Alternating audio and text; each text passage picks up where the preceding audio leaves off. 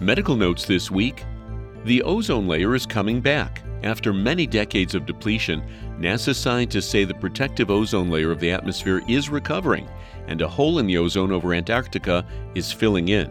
Phasing out of chlorofluorocarbon chemicals is getting the credit, according to the study in the journal Geophysical Research Letters. The ozone layer absorbs more than 97% of the dangerous ultraviolet radiation reaching Earth. Eating a diet high in fresh tomatoes and apples may help slow the natural aging of your lungs and may even restore some of the lung damage caused by smoking. The study in the European Respiratory Journal shows that lung function is strikingly better in ex smokers who follow such a diet. However, tomato sauce and processed foods containing fruits and vegetables did not contribute a protective effect. Researchers say the lungs start to decline in most people around age 30.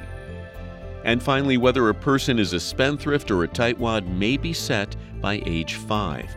A study in the Journal of Behavioral Decision Making shows that children form emotional reactions to spending and saving money between age 5 and 10, and they translate into the child's eventual spending behaviors.